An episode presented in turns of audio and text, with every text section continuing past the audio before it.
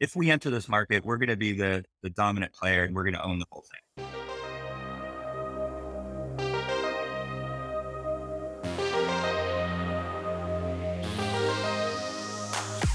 Happy Wednesday and welcome to Not Boring Founders. I'm your host, Packy McCormick, and Not Boring Founders is a podcast where we talk to the people who are building the future. This one is a really special one for me. Early, early on in Not Boring's life, one of the very first pieces that I ever wrote as kind of a full essay on Not Boring was a piece on world builders and shot callers. And world builders is a concept that I've talked a lot about in Not Boring. It's this idea of people who can see something non obvious about the future timestamp their prediction, and then walk the path that might not be obvious to anybody and even, you know, employees, investors, the hard path to build something that in a decade ends up being really, really important. I talked about people like Jeff Bezos, Elon Musk, and of all people, Henry Ward, the founder and CEO of Carta. Here's what I wrote in the piece. Ward understood that cap table management software and a subsequent 409A valuation product were the wedge that would make Carta the system of record for asset ownership. Winning those unsexy pieces of the market made Carta a fixture in the fundraising process, a position they used to build a fund management product for investors. Since that piece, Carta has continued to build off of that wedge, adding Carta X and a compensation product, which Henry will tell us all about today. Before, though, we get to the piece, I want to bring you a word from our sponsors of all of season two of Not Boring Founders. That's right, ladies and gentlemen, it's FTX US. Whenever I do these spots, I keep telling you that you've probably heard of FTX. FTX was valued at $40 billion. FTX US was recently valued at $8 billion itself. They sponsor Lewis Hamilton, the Miami Heat Stadium, of course, Not Boring Founders. And they've been busy over the past week. Over the past week, they extended a $250 million revolving line of credit to BlockFi. And just yesterday, they announced that they acquired not boring portfolio company Embed, which hints at their ambitions in the world of traditional equities. After starting just a few years ago with the best trading platform for professional crypto traders, FTX is eating all of finance. That's good for you and I because we can use the FTX app. The FTX app is the most affordable way to buy cryptos, NFTs, and even stocks. Recently, FTX announced that you can trade stocks in the very same place that you can trade cryptocurrencies like Bitcoin, Ethereum, Solana, and even Doge. FTX has the best liquidity and the cheapest fees in the industry for both sophisticated investors and for more retail focused users like you and I who want to just dollar cost average and buy crypto once in a while. If this market has taught us anything, it's that not many of us are good traders. Dollar cost averaging is often the right strategy, not investment advice. We are huge fans of FTX over here at Not Boring, incredibly grateful for their support of this podcast and for making this whole thing possible, and grateful that they've given you an offer to go get started trading right now. If you go download the FTX app in your app store of choice and enter the code Not Boring, you'll get a free coin when you trade $10 worth of crypto, or you can just click on the link in the show notes below and it'll do it all for you. That's the FTX app. Go download it, start trading, and say thank you to FTX for sponsoring podcasts like this one with Henry Ward of Carta. Henry, welcome to Not Boring Founders. Yeah, thank you for having me. So, I want to start in the place that I always start, which is imagining what the world looks like in a decade if Carta is as wildly successful as you want it to be. Two things will be different. So, one is equity compensation will be a a standard part of any compensation package for people that go to work. Today, it's of course, everybody joins a company, they expect to be put on a payroll system, but they don't expect to be put on an equity system. And, and people just rent their time for, for cash. I, I, call this the era of payroll. And I think the next era of equity compensation will include ownership of companies that people work for. I, I love the old adage, the future is here, but not evenly distributed. And so, you know, that's already happening in tech uh, in Silicon Valley, where you work for a company and it would be weird if you didn't get uh, stock in that company that you work for, but it hasn't expanded much outside that. I think private equity is going to be the next sector or industry to adopt uh, equity ownership. I think five years from now, everybody, including receptionists, will get equity in the private equity backed company they work for. Uh, so that trend is already happening. I think we're seeing pockets of this in other industries uh, as well. For example, Chobani did this for other dairy farmers.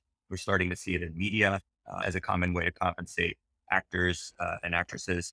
So we're seeing it expand, but I, I hope Carta can accelerate that transition from a payroll economy to an ownership economy. The second thing that will happen is if you're giving all this equity out to employees and shareholders of private companies, how do they get liquidity? Because not all companies are going to go public. And so one of the things that we're also working on is a liquidity solution for these companies called Carta X, which is a platform, a liquidity platform for these companies that decide that going public is not the right answer for them, but they still want to have equity that they can uh, redeem for liquidity. And how do they go do that? And that's another uh, a big part of the, the ownership economy is providing liquidity. So so that's what I, I hope will change is that we'll have ownership, ownership economy, and the line between public and private. I love it. This is something that is near and dear to my heart. I wrote a piece a few months ago called uh, "Ownership in the American Dream," and I have kind of strong thoughts. But I'd love to hear just kind of philosophically, like why moving towards an ownership economy is important to you. I think wealth generation is really tough. And how do you spread this more uh, equally? One of the, the problems with wealth uh, generation, at least in the current capital system, is it disproportionately rewards investment over labor. And you actually see that ironically in our tax codes, right? The tax rate for passive investment is lower than for labor, which makes no sense to me. You, you want to incentivize people to work, not, not, you know, invest and, and, and sit around. But also, you know, by definition, payroll is a, a debt product. It sits on the debt stack. And your wealth accumulation through payroll, like any debt instrument, accumulates linearly. But equity is uh, ownership is an equity product, and equity grows exponentially, right? If you have a growing economy where GDP is growing four percent a year, three percent a year, on average, that means all of the equity ownership of that economy is growing three percent a year, where payroll is not. And that's why we're seeing in the last, you know, two, three decades, income inequality expanding so dramatically is that those that were on the equity stack of, of companies uh, in the economy disproportionately gained wealth from those who were on the debt stack. And so our contribution to this wealth income inequality problem is how can we move more people off the debt stack and into the equity stack? What else needs to change for a world like this to come true? Like, I, I would imagine that it would be hard to actually get liquidity for a lot of the small businesses out there that aren't kind of as sexy and, and big name as some of the tech companies that now sell secondary shares. You know education of what it means to be an owner and what to do with that equity seems like it's something that's important. What are the other kind of supporting factors that need to be in place to get to a world like that and, and however long it takes? I think uh, education is a huge one. I think if you talk to people outside of tech and you talk about ownership of, of companies that they work for it, it's an entirely foreign concept nobody understands what that means they don't also understand how to value that and, and what that could be so i think education is a huge one and we have a huge I would say education budget where we, we do things like uh, Equity 101 and we do webinars and we do programs at colleges where we're trying to educate the world on equity. So I think that's a, a, a really big one. Two is I think there has to be a, a mind shift where CEOs and management teams and boards of companies valuing talent and long-term value creation of that talent more than they do so now, where the current economic model or management model is really based off of Alfred Sloan at GM, right? Even business schools today, they're, they're built to train executives for manufacturing plants. That's like what they do. And, and it's all built on, on the Sloan School of Management, you know, it's 70 years, uh, 60, 70 years later. And I, I think the new, you know, economy and the new management model is an inf- information uh, and, and knowledge model, right? Where the, the value of, of our employees is not in the widgets that they produce, but in brains and ideas that they, that they have. And I think the management philosophy has to, to change to support that, where you really want to nurture employees to stay and, and think for a long duration rather than, hey, I'm just going to, you know, turn the crank on the wheel this week and get paid for, for, my, my effort. What needs to change on the regulatory side? I know you've done a bunch of work uh, at Carta on, on working with regulators. Like, how do we get ownership is just something that the government trusts people to, to have? One of the examples is to change some of the tax code, you know, to incentivize ownership versus um, cash labor. But things like accredited investor, to your point about, you know, should everybody be allowed to, to buy companies? It, it's actually really funny. My, my mother wants to be a shareholder of Carta and she couldn't for the longest time. She couldn't buy because she didn't pass the credit investor rule, but she can buy Bitcoin, which I find crazy to me, but, but that is the current uh, state of, that's the rule set that we're wrestling with. And so we're trying to push policymakers in the SEC to change the credit investor rules to allow effectively a test based accreditation instead of a means based. Today it's a means based. You have to have a certain amount of money or make a certain amount of income. So, so people who don't have a lot of money can't invest in private companies. We love to move it to where they can take a test and show that they demonstrate knowledge and what they're investing in and, and able to, to invest in those companies. it's a really funny world we have today where you have private companies where nobody can invest in because you need permission from the CEO to invest. And then public companies where everybody can invest in, whether they care about the company, they understand the company uh, or not. And, you know, they can even sell short against these companies. It's a free for all. And I think what you're going to see is like the unbundling of media, where now instead of subscribing to a cable channel, I can subscribe to, to you, for example, and just listen to Packy and I can just subscribe to a YouTube channel or a YouTube personality. I can hear about the things that I'm actually care about. You will find investors in a new world order. You could find people get to invest in the things that they really do care about. Because right now there's only 3,000 public companies that a person can invest in. But if they open up the world of private companies, I could invest in the manufacturer that makes toys for my kids. You know, the the Paw Patrol that my totally. son really loves, right? I could invest in hopefully Carta because I really believe in equity ownership, and you can start to really pick companies that you, you know about and care about, rather than be uh, limited to the select few that are public. Yeah, I mean, you use the Bitcoin example. I think one of the examples that just blows my mind is that people are allowed to trade options on Robinhood without knowing what the hell is going. Like nobody who's trading options on Robinhood knows what the hell they're doing, myself included. And yet, you're not allowed to buy kind of assets that one don't have that kind of time decay that an option would have, but then two, you know, things that are to your point companies that you maybe understand a little bit better than that that universe of publicly available companies. I want to dig a little deeper even on the regulatory side because this seems like something that is so uh, you know commonly at least when i talk to people accepted as a good thing that people should be able to have ownership. Like where does the conversation get caught? Is it just that the wheels are slow to turn but it's happening? Who believes what on which sides? Like eh, walk me through kind of like the nuts and bolts of what's happening in that process and when you think things will change Yes, it's super partisan. The the uh, Republican side will say employee ownership is great. We work with a lot of Republicans on the Financial Services Committee, like uh, Congressman McHenry, who drafted both Jobs Acts and, and is a big part of the third one. So there's a lot of uh, work on the Republican side that, that is progressive. The Democratic side, it's a little tougher. The Democratic side is more worried about investor protection. And their argument is that equity ownership is risky, investing in private assets is risky. And in fact, when companies are giving equity to employees, that's not a, a benefit. That's actually an excuse. Their view is that it's an excuse to pay them less in cash. And so, so they really view equity ownership as this predatory thing. And so I think, you know, changing hearts and minds was a, a big part of it. I'll give you, I love your options example. I'll give you another example where the world just doesn't make sense uh, in, in the regulatory sense is that you can't invest in alternatives via uh, 401k uh, or do via an IRA in these tax deferred accounts or these tax uh, free accounts. And the thing is, is these retirement accounts are exactly where you should invest in long duration assets, right? Because I can't access the capital. I can't sell this stuff anyway and use the money. So I might as well, from a diversification standpoint, invest my, my regular net worth into liquid assets where I can sell if I need to. And then my, my tax deferred or, or retirement account should have all my low duration illiquid assets because I can't touch that money for 10 years anyway or 20 years. And that's where I should put my private investments.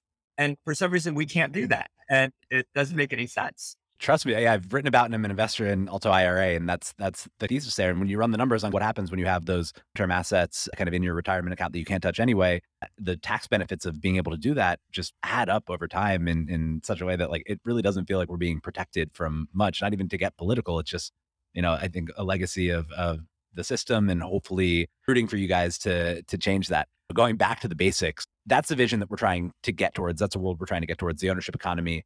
What is Carta doing today? What does the product suite look like? I would say we have three core business lines that we serve. So the first one is on the equity side, where we're trying to make equity as simple, cheap, and easy as possible. Uh, and we have a, a, suite of products that do that. Everything from what we're best known for is cap table management to 409A valuations to expense accounting to uh, LLCs for, for non C corps. You know, in private equity, for example, a lot of the equity is structured as, or companies are structured as LLCs. We have a Carta total compensation product, which is how do you benchmark cash and equity? How, how do I know how much to pay people? Because in, in this equity world, like there isn't a lot of information about that. So we have a whole suite of products for, for uh, companies to figure out equity. We also have a, a suite of products and a business line for venture. They have a very similar problem in in that how do they manage their investments? How do they manage their LPs, which are effectively their shareholders?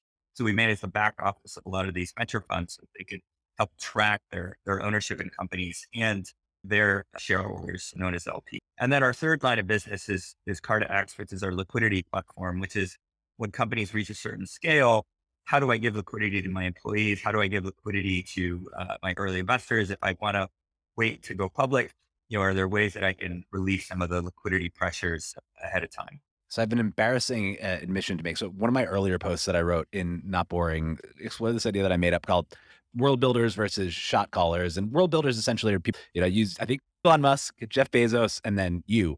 And the the kind of concept of it is, you know, you pick this like crazy vision that isn't so easy to see from the current moment, and you have this plan to execute on it, and then you just kind of put your head, head down and execute until you hit this vision and the world kind of catches up to the thing that you believe in.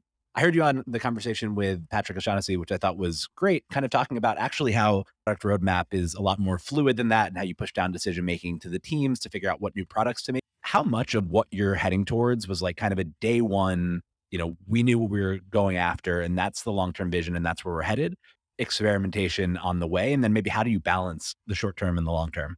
Yeah, it's a great question. And I think the perennial question of, of every founder and entrepreneur and I would say that if you look, uh, and, and you were so kind, Packy, to talk to me right about this, uh, you pulled one of my slides from my Series A deck. And I would say in our early Series A, we we saw, I would say, 50 to 60%, uh, call it half or a little more than half of our vision that we still have today. And we've been consistent uh, in that vision. So I don't think anything would change. I think we look at that Series A deck and we could still do that pitch today and, and it would work. I think the other half of it wasn't was less that our vision changed where we saw the world differently, but that as the world unfolded and we started to move the world in our direction, the the scope of what we're able to do expanded. Like I, I think that's the amazing thing about startups, right? Is you find this crack in the world that you get through and suddenly you open up new light and you just start to see all the new products and markets and, and problems you can solve. And so I think, you know, if I were to put it very discreetly, you know, our compensation tool, we never saw. I never imagined us doing that in 2014, 15. I, I knew it was a problem. It just didn't seem like a problem we would ever want to solve. And then by 2021, we looked at it and said, we should solve this problem. Like we have the data to solve this problem. We have the customer need to solve this problem. We're well positioned to do that. Investor services, we, you know, it's 30% of our revenue now. We never saw that in 2014 we had ideas about how somebody could solve that problem. But by 2019, we said, hey, we are best positioned to solve this problem and let's go after it.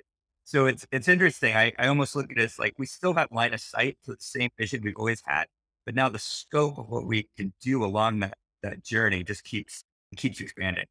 And what do you look for along that journey? Because like I, I'm as someone who used to work at a startup but no no longer has to build, like I just get to be excited about the fact that there are all these potential possibilities that might come if you get things right and you own that atomic unit of value and you can build off of that. But internally, when you actually have to build the thing, what's the decision making framework? What are the signposts that you're looking for to say, like, actually, yes, this is a problem that I didn't think we could solve, but actually we're in a really great position to solve? Walk me through the internal decision making. Sure. So we do this thing I, I've talked about uh, called N of one versus one of N market. So is this a market where we could be the N of one player, the, the monopoly, the, the one and only one uh, winner of this market?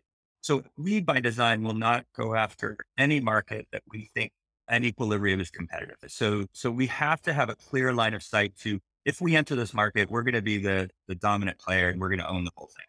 I'm going to pause you there because I think this one is is so interesting. I mean, for investors, for builders, for everybody to think about how do you evaluate whether a market is an N of one or one of N market?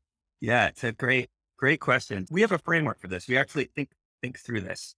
Whatever we decide or are trying to decide whether enter a new market or not, we run this exercise. If we were to imagine it five years, some other company came in and dominated this market. They, they built something, they made something, they came to market, and we were five years from now, we're sitting around the table going, holy cow. And this company came out of nowhere in 2022 and 2027, we're sitting there and they, they completely own the whole thing.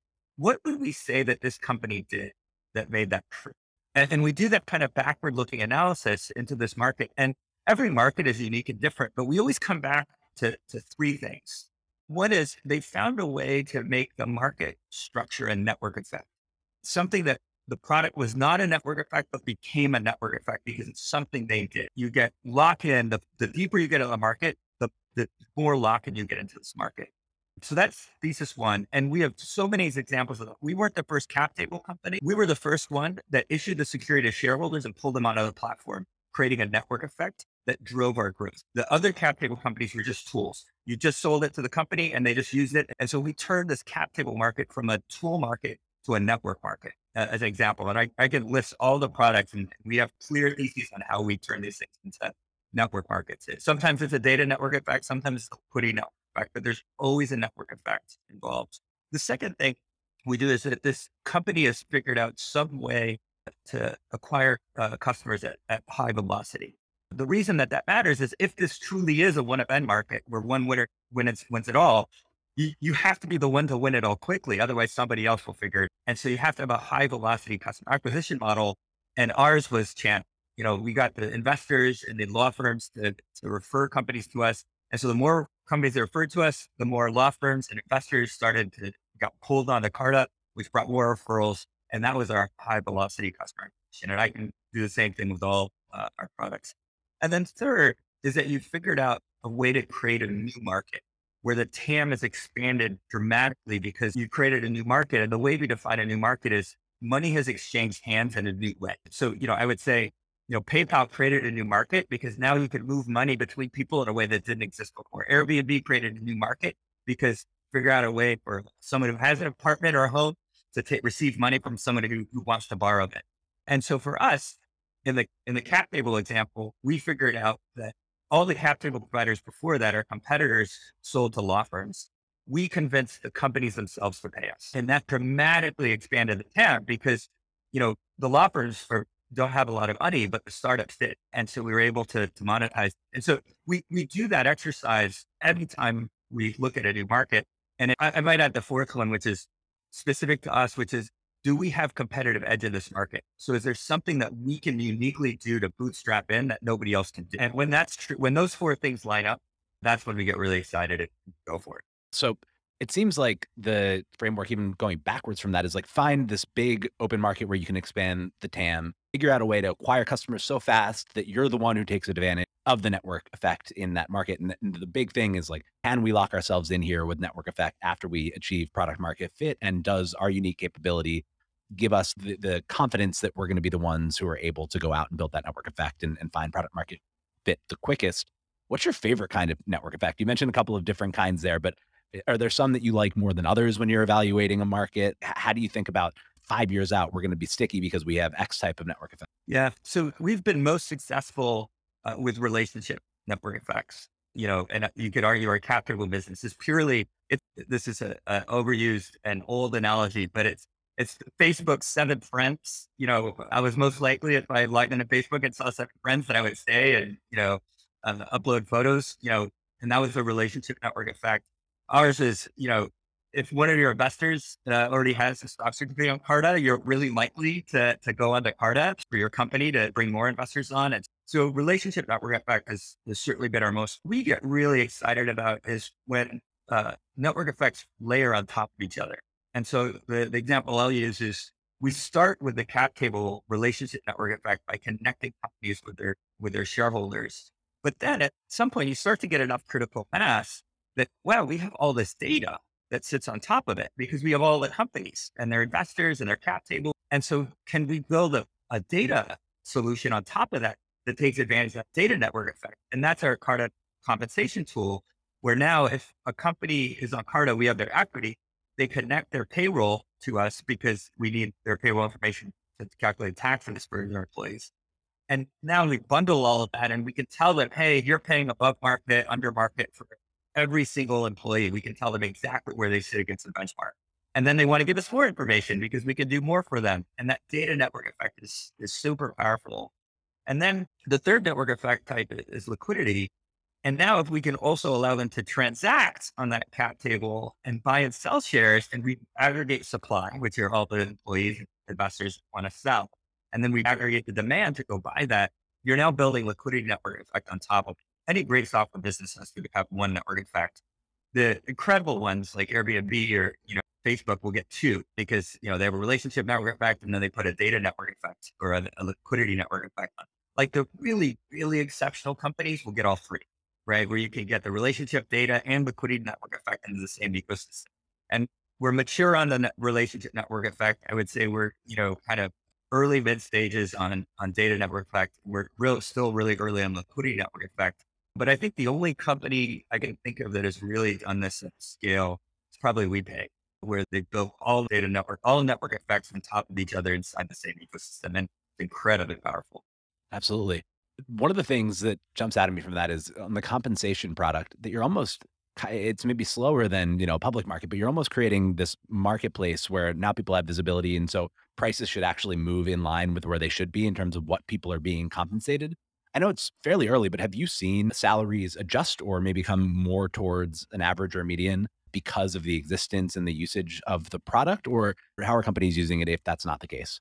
Yes it's, it's very dramatic the movement and and not to do a 30 second sales pitch on the product, but just what it is exactly is we already have the equity information. We also have the payroll information. So if somebody signs up, the very first thing that happens is we pull all, you know, let's say you have 100 employees, all the 100 employees into the product from payroll. We know their titles. We sort of use some magic, you know, AI to auto level and, and, and know this employee is a senior software engineer. So they're probably an E6 in our leveling framework. So we level everybody automatically, all, all of those things. And then we benchmark them against, oh, what's the average E6 engineer in San Francisco for a series, you know, A 100 person startup make? And they make X dollars and your employee makes X, you know, minus $10,000. And we can do that for every single employee instantly. And then what's powerful about that is the benchmark our costs every night. And we look at all the, the payroll. And so if a company if a bunch of companies are giving raises to the E6 engineers in San Francisco, that automatically reflects. So these benchmarks are moving real time. And we can see how, you know, normally compensation today is, is a one year lag, right? Once a year, you know, a compensation consultant will do a survey, they'll get the data, and they'll republish the data, and, and it's a one year lag. Now we're able to see stuff real time. And we've seen dramatic changes in the last, I mean, we're seeing material changes in salary every quarter and equity every quarter these days. Now what we're seeing is in our data, we're starting to see see layoffs starting to happen and the movement of salaries is starting to, to slow down. That makes sense. I guess that's a really good transition into you have one of the best seats in the world to understand what's going on in the venture market right now. What are you seeing? Should people be as scared as they as they you know would maybe be if they opened up Twitter and read what was going on? What's the reality uh, on the field? I, I would say it's not as bad as people are saying on, on Twitter. We, we are not seeing the world end. Granted, uh, you know, Q3, Q4 could, could look a little bit different, but just for perspective, you know, Q1 was our best quarter ever. Q2 is is down, will be down, we think from Q2, but you know, 10 percentage. So it's it's not falling off a cliff. This isn't at least it's not 2020, February, April, March of 2020. It's not 2008. If this is going to be a uh, decline, it's going to be a slower, uh, protracted decline, not a sudden falling off the, the face of the earth type decline. What I think is happening is you, you are seeing liquidity exit the system. So the number of secondaries that are happening is slowing down. The bid ask spread on secondaries and even on primaries is really wide, and that's creating a standstill in the market. But I would say in the early stage, it hasn't trickled down yet. We're still seeing a ton of companies doing Series C, and Series A's. You know, that probably slow down as it as it trickles down but there's so much capital, I think, that's still in the system from venture funds. That, you know, one of the things that's interesting about public markets is it can react and, and capital can come into the system and it can exit the system instantly. But in the private markets, when they raise these funds, they raise them for 10 years. And so all these funds have raised and they still have, you know, a 10 year deployment cycle and they're flush with cash. And all these companies, including us, we're very lucky. All these companies have raised huge amounts on their balance sheet. So even if there is a massive repricing, a lot of these companies will, will have the cash to stay alive and I, I think survive this storm. So it's not as dire as people are saying, at least not yet. It, it looks okay. Yeah, that's one of the most fascinating pieces of this to me is how much money some companies have raised over the past couple of years. And every investor update email I get now is like, look, we extended our, our runway from 24 to 36 months. And so hopefully, you know, over the next 18, 24, 30 months, things return at least a little bit to to normal and companies are growing faster than they ever have. And so hopefully the growth kind of outpaces the multiple compression and there's not a wave of pain for the very good companies. There are certainly a lot of companies out there that that probably should and, and will be shaken out, but I'm interested to see how talent flows to the ones with uh, the big balance sheets and who are building useful products that people are actually using out there you know that position that you have with all that cash on the balance sheet with a big brand name with kind of this stability have you seen already that people are starting to apply to Carta more relative to maybe something a little bit riskier, or has that trickled through uh, on the employee side yet for you guys? Yes, I mean, we we get something like thirty thousand applications a year now that come to Carta, and it's starting, it's growing as we get more more awareness of what we're doing. People really like the the mission. And I think you're right. The recession will weed out sort of the the less strong companies and will disproportionately reward the winners. And, and that's what I tell my employees for the quality companies, recessions are actually a really positive thing because it, it, it weeds out all the the excess noise, right? I, I the analogy I use is uh, it's a little bit like uh, forest fires. You know, they're destructive, they're really hard, but it clears out all the brush so that the large oaks can grow and access sunlight better. And so the best companies will get more sunlight coming out of a recession and they'll survive it and they'll, they'll succeed. And if we think we're a quality tier one company, this is actually a great thing for us. It will be painful for sure, but we'll come out of this stronger and, and better. And I think that's that's going to be largely true. I think you're going to see coming out of this thing, the winners disproportionately win, which which may not be a good thing for the ecosystem in general, but I, I think will be a good thing for for those companies. Yeah, I think that that makes a lot of sense. You talked about communicating to the team in a market environment like this. You've been at this for a while. You're an experienced founder. The company's doing well, and you deal with startup equity professionally. And so you have, I think, a really good perspective on it what happens in this world when everybody owns shares in their company and managers now have to not just say like yes your paycheck is good but uh, that you see that number in carta like it, it, looks a lot worse than it did a few months ago i guess maybe it comes back to the education but what are the things that you're worried about or, or protecting against already for a world in which all employees own equity in the companies that they work for yeah so in the public world it, they're having a really hard time uh, because so these public company employees are way underwater now and they're all trying to figure out do we you know, do we reset uh, and issue them new equity at the new price? But I don't want to set a precedence. And it's a huge problem. And all these employees are, are demoralized and they're all trying to figure out, oh, I should go work for a private company where I don't experience crazy public market volatility.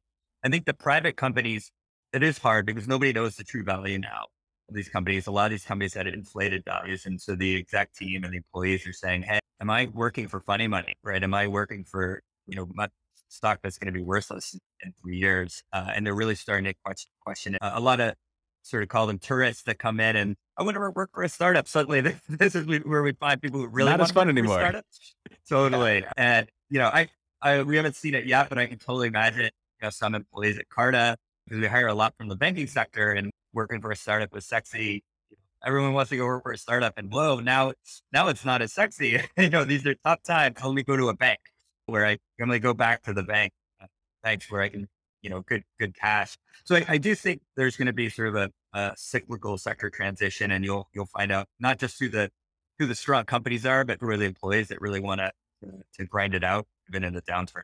So to wrap up here, what gets you most excited about what you're building right now and what scares you most? Like just kind of like what's the current state of of your mindset at, at carta right now and and what does the next kind of year for you guys look like so i'm super excited about the the the, the current platform and products we have in market. You know i would say two two and a half years ago we had an existential crisis. We we didn't have enough products in market. All we really had was the cap table business and we knew that eventually we'd run out of town run out of oxygen and and not be able to find new, new customers so we we put our heads down and we said, look, we've got to expand the, the, the product suite. So we invested heavily in our investor services product, which we sell to venture funds. We built our LLC product. We built our, our compensation product. We started building a liquidity product, and we went on a on a tear, at just just R and D innovation.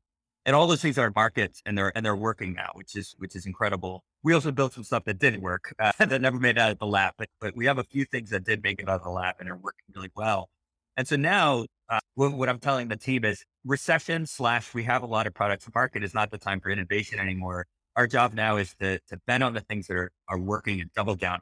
And we're actually going through a whole exercise looking at all the experiments that we have and ideas that we're chasing down and we're killing those things and saying all efforts should be focused on doubling down on the things that we already know works. No more speculation. You know, there maybe in 2025 come back to the drawing board and want to innovate on, on new stuff but for now, going into a recession and with our current product suite, let's focus on making what, what, what we already do great. Uh, and that's what both worries me and gets me excited is we have great stuff in market and now can we really execute against those things?